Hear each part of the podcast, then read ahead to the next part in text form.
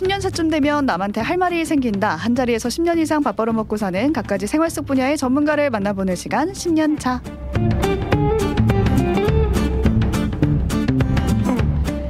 네, 여러분은 국회하면 가장 먼저 어떤 모습이 떠오르시나요? 뭐 편을 가르고 목소리를 높여서 싸우는 모습 우리한테는 익숙한데 그 스포트라이트 뒤에서 국민들의 목소리를 법에 녹이고자 고군분투한 분을 모셨습니다. 이보라 국회 전 보좌관님 나와 계십니다. 어서 오세요. 안녕하세요. 10여 년간 보좌관으로 일한 입법 노동자 이보라입니다. 반갑습니다. 네, 반갑습니다. 입법 노동자라고 하시네요. 네. 네, 보좌관의 일이 이제 또 법을 만드는 일이기 때문에 네. 그런 건데 흔히 생각하면 그냥 국회의원을 돕는다. 보좌한다 이렇게 생각하기 쉽거든요. 근데 정확히 어떤 일을 하시는지 궁금한데 일단 그걸 좀 여쭤보고 싶었어요. 입법 보좌관과 음. 정무를 돕는 정무 보좌관으로 좀 나눠져 있는 건가요? 음. 네, 뭐 한때는 정무보좌관과 입법, 뭐 소위 정책보좌관 이렇게 나누기도 했었는데요. 요즘은 그런 구분법은 거의 음. 없고, 어, 이제 그래서 이제 저는 정책이 없는 정무가 없고 정부가 음. 없는 정책이 없다고 생각하거든요. 아, 그래서 네. 모든 정책 보좌관들은 다 정부적인 판단을 반드시 해야 되고 음. 반대에 정무 보좌관들도 당연히 정책을 해야 되는 뭐 그런 식의 요즘은 그 경계가 굉장히 좀 흐려져 있고요. 어. 다만 그 국회 보좌관과 지역 보좌관으로 좀 나뉘어져 있기는 하죠. 아, 의원이 있는 지역구와 예. 의원이 국회 갔을 때 같이 가는 보좌관. 예, 맞습니다. 네. 아, 네. 그 의원실 구성도 궁금해요. 네. 의원, 한 의원이 있으면 거기에 어떤 식으로 어떤 사람들이 모여 있는 건지. 네. 그래서 한 의원실에는 법적으로 아홉 명의 보좌진을 두도록 되어 있고요. 음. 그래서 직급별로 따지면 뭐 4급 보좌관이 두명이 있고 5급 선임 비서관이 두명 그다음에 6, 7, 8, 9 인턴 비서관까지 그렇게 있는 구조입니다. 아홉 명이. 네. 여기서 지금 반야님이 질문을 해주셨는데 어떤 경로로 보좌관이 되는지 궁금해요라고 실시간 질문이 들어왔는데요. 네.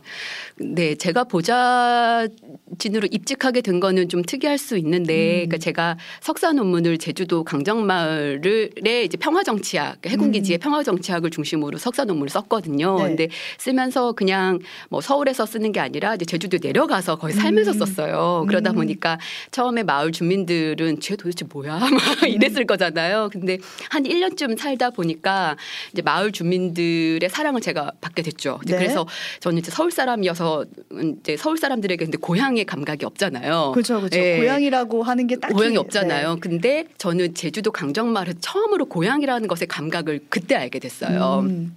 그래서 마을 주민들의 사랑을 받으면서 어쨌든 이 정말 강정마을을 고향 같은 마을로 생- 삼게 되다가 석사 논문을 마치고도 한 몇 년이 흐른 이후에 이 제주도 강정마을에 정말 해군기지가 들어선다라고 하는 그래서 구럼비가 구럼비라고 하는 이제 그 마을에 되게 상징적인 너럭 바위가 있는데요. 그게 어 실제로 해군기지 건설로 발파가 된다는 거예요. 음. 그래서 정말 해군기지 건설이 본격화된 거죠. 그래서 아. 이 마을의 사랑을 받은 자로서 어떻게 가만 히 있- 있겠어요. 음. 그래서 바로 제주로 내려가서 뭐 이제 마을 그런 절차적인 어떤 부당성의 문제를 알리는 방식으로 일을 하게 됐고 음. 결과적으로는 그 19대 국회에 그래서 해군기지 전담 보좌진을 뽑는다. 당시에 이제 아. 그런 얘기를 그 당시에 의원님이 말씀을 주셔서 예, 결과적으로 그 추천으로 오게 됐습니다. 아, 네. 그 관련된 활동을 하고 있고 또 그 지역에 의원이 생기니 그 음. 관련 활동을 했던 사람을 모시는 거군요. 네, 네, 결과적으로 그런 셈이에요. 네, 네. 그러면은 보좌관님 말고 다른 보좌관들은 어떤 경로로 되나요, 보통? 다른 분들은 그러니까 대부분 다 여기가 이제 공채와 특채가 있긴 하지만 음. 대부분 다 공채보다는 특채로 좀 오시게 되는 아, 경우가 많아요. 네네. 네, 그래서 어 뭐 그러면 이제 아름아름으로 아무래도 오게 되고 뭐 음. 추천을 받아서 오게 되는 경우가 거의 대부분이에요. 그렇게 보좌관이 되면은 음. 저는 계속 일할 수 있는 줄 알았는데 보좌관이 정규직이 없다고 하더라고요. 네. 그러니까 종종 나오는 뉴스들 보면은 막 의원들이 보좌관 월급 빼돌리고 막 이런 뉴스도 나오잖아요. 네. 그러니까 보좌관님은 어떻게 그 12년 동안 오랜 기간 일을 하셨는지 아니 이 질문 전에 왜 이렇게 웃으시는지 얘기를 여쭤봐야 될 것 같아요. 아, 네. 아니 정말 그런 극악무도한 상황도 있죠. 네, 있어요? 아. 있죠. 있기야 있죠. 네. 그런데 그건 정말 언론에 나는 것들은 정말 이제 일부여 가지고 그렇게 언론에 특이하니까 음, 난 음. 거고요. 근데 요즘은 이제 정말 이제 기자님들도 너무 막 잘 들여다보고 음. 시민사회 단체들도 이 국회 감시를 너무나 열심히 하시기 때문에 그런 활동 그런 활동은 활동이 아니라 그런 짓은 사실 못하게 되는 거고요. 근데 정규직이 네. 아니면 오래 일을 못하는 임시직인 거잖아요. 근데 네. 12년 정도 일하신 거면은 계속해서 뭐 연장이 된 건가요? 연장이 됐다기보다는 이제 국회의원의 임기와 보좌진의 임기는 무조건 같이 하게 됩니다. 아. 예, 그래서 이제 의원님이 어 뭐 재선이나 삼선을 도전하셨다가 낙선하시게 되면 음. 어 당연 퇴직을 하게 되는 아. 예, 그래서 임기를 같이 할 수밖에 없는 예, 상황이고요. 네. 어 그런데 제가 어쨌든 이렇게 의원님들은 그래서 중간에 바뀌었지만 12년 동안 음 그래도 계속 일을 할 수 있게 됐던 거는 아무래도 그냥 제가 같이 그 의원실에서 일했던 그 의원님들과의 케미 가 좀 맞았고 음. 어쨌든 저는 되게 행운이었다고 생각해요. 지금 음. 생각하면 네. 지금 우희 우회님이 4년마다 채용 시장이 열리는 건가요? 이렇게 보내주셨네요. 그 4년마다 채용 시장이 열리고 보좌관들은 또 보좌관의 일을 계속 하다 보면 그 시장을 보는 눈이 생길 텐데 음. 서로 이런저런 얘기를 나눌 거 아니에요. 보니까 뭐 저 방은 매번 보좌관이 바뀌어 아니면 저 방은 되게 분위기가 좋아 음. 이런 방이 있나요? 있죠, 있죠. 어. 그래서 국회에 worst 5가 있죠. 어, worst가 있어요? 팀들이 있을까요? worst는? 그러니까 보좌진들이 진짜 자주 바뀌는 방들은 정말 아. 악명들이 예, 높은 높죠. 방. 네, 음. 그래서 그런 worst에 1, 2, 3, 4, 5가 있는 방이 있고요. 이제 그거 아니어도 음, 뭐 이를테면 폭언을 하거나 아, 아, 니면 네. 네, 음. 아니면 조금 좀, 예, 좀 이렇게 상하관계가 너무 심각한 그런 곳이면 음. 아무래도 이런 소문들이 저희는 굉장히 빠른 동네이기 때문에 예, 그런 얘기들을 주고받긴 하죠, 저희가. 네. 들으면서 또 궁금해지는 게 4년마다 시장이 생기면 음. 열리면 어, 난, 나는 만약 민주당에서 일을 하던 보좌관이에요. 음, 음. 근데 국힘의 시장에 갈 수 있나요, 제가? 예전에는 이렇게 많지는 않지만 드물게 좀 왔다 갔다 했었어요. 그런데 요즘은 뭐 뉴스 많이 보셔서 아시겠지만 이렇게 정당 간의 협업이 거의 없는 상황이잖아요. 아. 너무 극심하게 대립을 하고 음. 있으니까 그러다 보니까 각 당에서 보좌진을 채용할 때 어, 상, 어떤 당에 있었는지 대한 일종의 당적 조회를 좀 많이 하는 편이에요. 아, 당적 예, 조회를 예, 예, 예. 해가지고 약간 우리랑 다르면은 아무래도 어. 결격 사유가 되는 예, 아, 그런 분위기가 조금 네. 더 강화되고 있는 것 같아요. 좀 벽이 좀 높아지고 있다 이렇게 네, 보면 네. 되겠네요. 그러니까 우리가 열심히 싸우는 모습을 기억해서 그렇지 생각해 음. 보면은 국회에서 열심히 일하는 분들이 정말 많잖아요. 실제로 보셨죠 많이. 그럼요. 네. 네. 특히 이제 입법 노동자라고 소개를 해주셨는데 네. 입법 노동자로서 이제 법을 만드는 과정에 대해서 좀 설명을 해주시면 좋겠어요. 음. 네, 그러니까 협의의 입법이라고 하면 정말 법 조문을 만드는 일이라고 음. 얘기를 할 수가 있겠어요. 그래서 이제 성안한다고 우리가 보통 표현을 하는데요. 음. 예, 그거는 정말 협의의 입법이고 사실 그 국회 보좌진들은 그 광의의 입법 활동을 하는데 그건 뭐냐면 결과적으로 이 입법 활동을 하면서 너무나 많은 이해 당사자들하고 조율을 할 거잖아요. 그쵸. 그러니까 다 너무나 많은 이제 정말 그, 그 자기 상황에 다 다른 소위 음. 민원인들도 있고 그리고 더군다나 이 정당 간의 싸움이 또 있는 이 판이기 때문에 예, 그런 상황에서 그 당 간의 이견을 조율하는 일도 아 포함이. 되고 어. 그리고 동시에 이 법이 너무 중요한 법이다라고 생각이 들면 이제 기자님들을 만나가지고 이 법 좀 이렇게 그뭐 실어주세요라고 하는 음. 요청도 좀 드리고 그러니까 계속 저희는 하루 종일 사람 만나고 전화하고 이런 것들이 거의 대부분의 일. 그러네요. 이고 정작 그래서 법안을 성안하는 작업은 보통 저의 일과에서는 저녁 먹고 한 8시, 9시쯤 다시 이제 국회로 돌아오면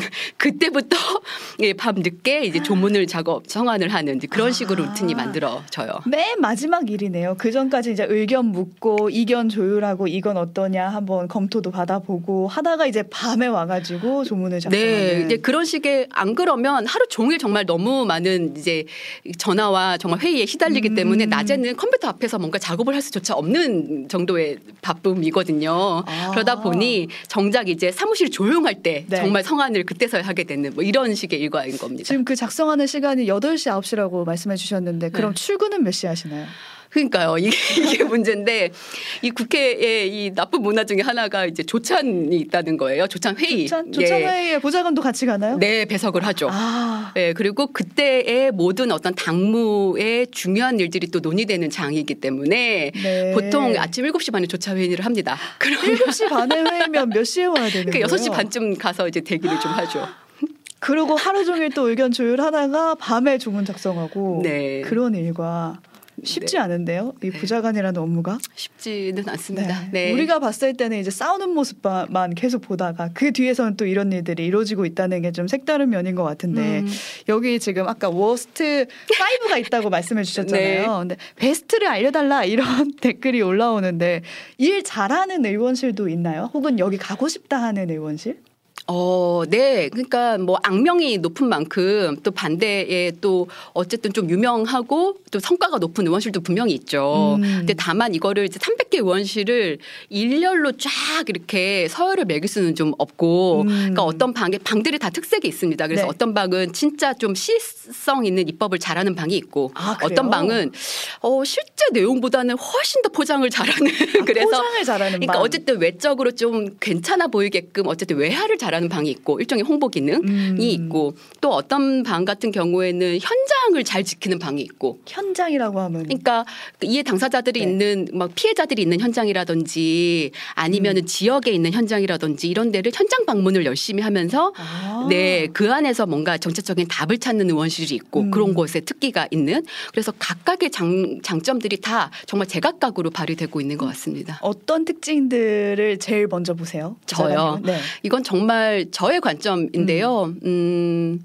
근데 확실히 제가 이제 법을 만들면서 갖게 되는 저의 직업적 두려움인데 네. 근데 그게 뭐냐면 어 내가 사람들의 목소리를 정확하게 듣지 않고서 이런 법을 만들어도 돼? 라고 음, 하는 불안이 음. 아주 강하게 있어요. 혹시나 내가 만든 법이 현장에 있는 사람은 다른 의견이나 피해를 네, 볼수 그게 얼마나 거니까. 무서운 일인지 몰라요. 저는 더군다나 이 조문 하나에 따라서 정말 사람들의 일상이 달라지고 명운이 바뀔 수도 있는 음. 거라고 생각을 하게 되면 네. 정말 너무 무섭고 그래서 사실 이런 무서움을 조금 완화시키기 위해서 뭐 입법하는 데 있어서 어떤 뭐 공청회도 좀 하고 음. 뭐 이해 당사자들의 의견도 청취하고 뭐 이런 것도 분명히 있긴 합니다만 그럼에도 여의도에서 만날 수 있는 사람들의 범위는 너무 한계가 있을 거잖아요. 그쵸, 그쵸. 그러다 보니 내가 이 당사자 저 기층에 있는 당사자들의 얘기를 듣지 않은 상태에서 입법을 하게 되는 것에 대한 두려움이 사실 너무 음. 크고 그거는 아주 십수년 된 정말 불안이거든요. 근데 네. 그러다 보니 제 입장에서의 일 잘하는 방이라고 함은 진짜 현장에 좀 맞닿아 있는 오. 방이 제 입장에서 좀 일을 잘하게 보여요. 아, 보좌관마다 특징이 또 각자 각색이 그렇죠. 자기 가치관이 게- 반영된 네. 거니까. 아, 현장을 지키는 의원실이 본인한테는 가장 좋은 의원실이다. 근데 제 입장에서는 그렇습니다. 네, 라고 설명을 해주셨어요. 지금 얘기를 듣다 보면은 와 뭔가 베테랑의 느낌이 물씬 나거든요. 네. 이런 저런 특징도 다 파악하시 고, 근데 처음에 들어왔을 땐 어땠을까 궁금한 게 음. 국회라는 곳이 사실 화면만 봐도 검은색 양복 딱 차려입은 분들이 굉장히 많이 보이고, 그러니까 어쩔 수 없이 남성분들이 많고, 음. 근데 거기서 여성이 말씀하신 그 해군 기지라든지 이런 군 이슈를 다룬다는 게 쉽진 않았을 것 같거든요. 네, 네.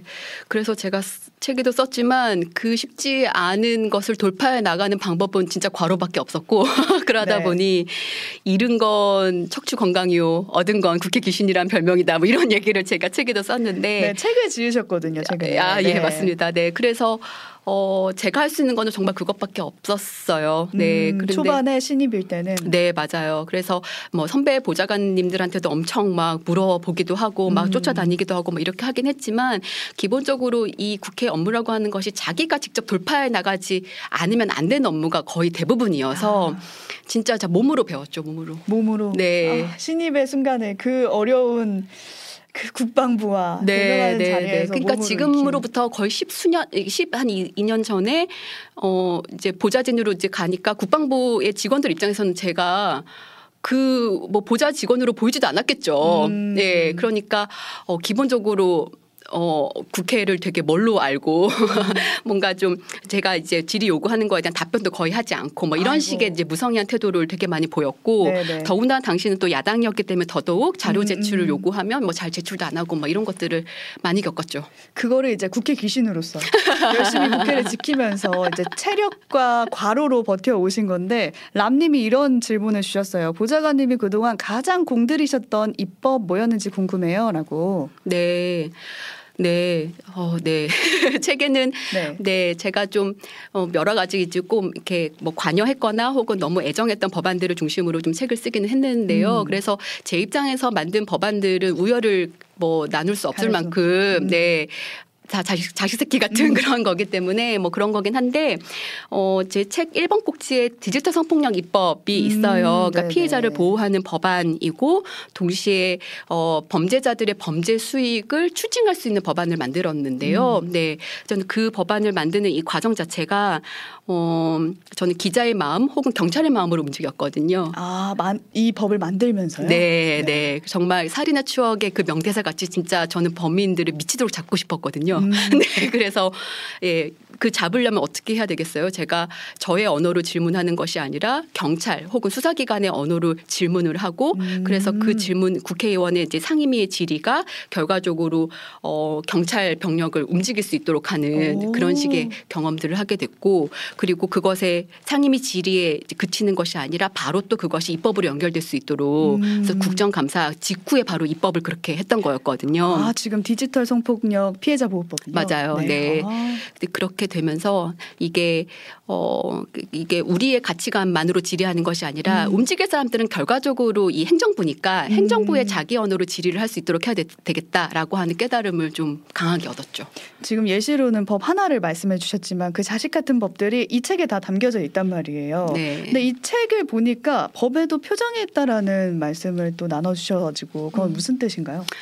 네, 이 책을 쓸 때 이게 바로 도- 법에도 표정했다라는 것이 첫 문장이에요. 음. 네, 근데 첫 문장을 쓸 때 고심을 했을 거잖아요. 그래서 어떤 것으로 이 법을 표현할까라고 생각을 했는데 결과적으로 어, 입법부에게 법이라고 하는 것을 세상을 보는 랭귀지 언어거든요. 음. 근데 이게 그냥 입법 취지라고 하는 되게 딱딱한 언어로 보통 법안에는 설명이 되어 있지만 음. 결과적으로 이 법을 만드는 사람의 마음은 어 아까 말씀드린 것처럼 기자의 마음이기도 하고 경찰의 마음이기도 하고 음. 또한 가끔은 흥신소 직원의 마음이기도 한 네. 이런 마음이 배어 있다라고 하는 말씀을 드리고 싶었고요. 또 음. 동시에 그런 마음을 가지고 결과적으로 세상이 어 이렇게 좀 바뀌었으면 좋겠다라고 하는 음. 염원과 바람을 담았기 때문에 그래서 그 법안이 각각의 울고 웃고 위로하고라고 하는 표정을 좀 담고 싶었던 것 같아요. 네. 그렇게 표정의 법안의 표정을 담은 그 법을 만들어 오셨다가 최근에 좀 변화가 크게 있으셨던 것 같아요. 음. 12년간 몸담았던 국회를 그만두고 새로운 도전을 했는데 그게 경찰대 수사학과 박사 과정이라고 들었거든요. 그럼 지금은 국회를 그만두시고 이 수사학과 박사 과정 밟고 계신 거예요? 예, 맞아요. 네. 아, 어떤 마음에서 도전하신 걸까요? 네, 그 제가 그 N번방 방지법, 그 음. 디지털 웹하드 카르텔 방지법 이런 거를 이제 만드는 과정에서 아까도 잠깐 말씀드린 것처럼 음 우리가 우리의 언어로 질의를 하는 거 것이 아니라 음. 좀 집행자의 언어로 어 좀 새롭게 우리가 이제 바이링구얼로서 그러니까 이중 언어자로서 어 질의를 할 수 있어야 된다 이런 생각을 좀 했던 거예요. 그래서 네. 저는 피해자들의 얘기를 워낙 많이 들어서 피해자 디지털 성폭력 피해자들의 이야기는 좀 알고 있으니 음. 제가 잘 모르는 어, 이 집행자의 언어, 즉 수사기관의 언어를 좀 배울 수 있도록 해봤으면 음. 좋겠다라는 생각이 좀 들었고 그런 차원에서 어, 입학을 하게 됐고 요즘 너무 재미있게 다니고 있습니다. 그러니까 얘기를 듣다 보니까 우리의 언어 뿐만 아니라 법 집행자의 언어를 넘나들면서 사회 속에 어떤 문제가 발생하면 그걸 바꿔보려는 DNA를 가지신 분이 아닐까라는 생각이 오늘 인터뷰 내내 들었습니다. 짧은 시간 오늘 얘기 나눠주셔서 감사하고요. 이보라 전 보좌관님과는 여기서 인사를 나눠야 될 것 같습니다. 더 얘기가 궁금하신 분들은 이보라 작가의 책을 찾아보시면 되겠습니다. 오늘 말씀 고맙습니다. 감사합니다.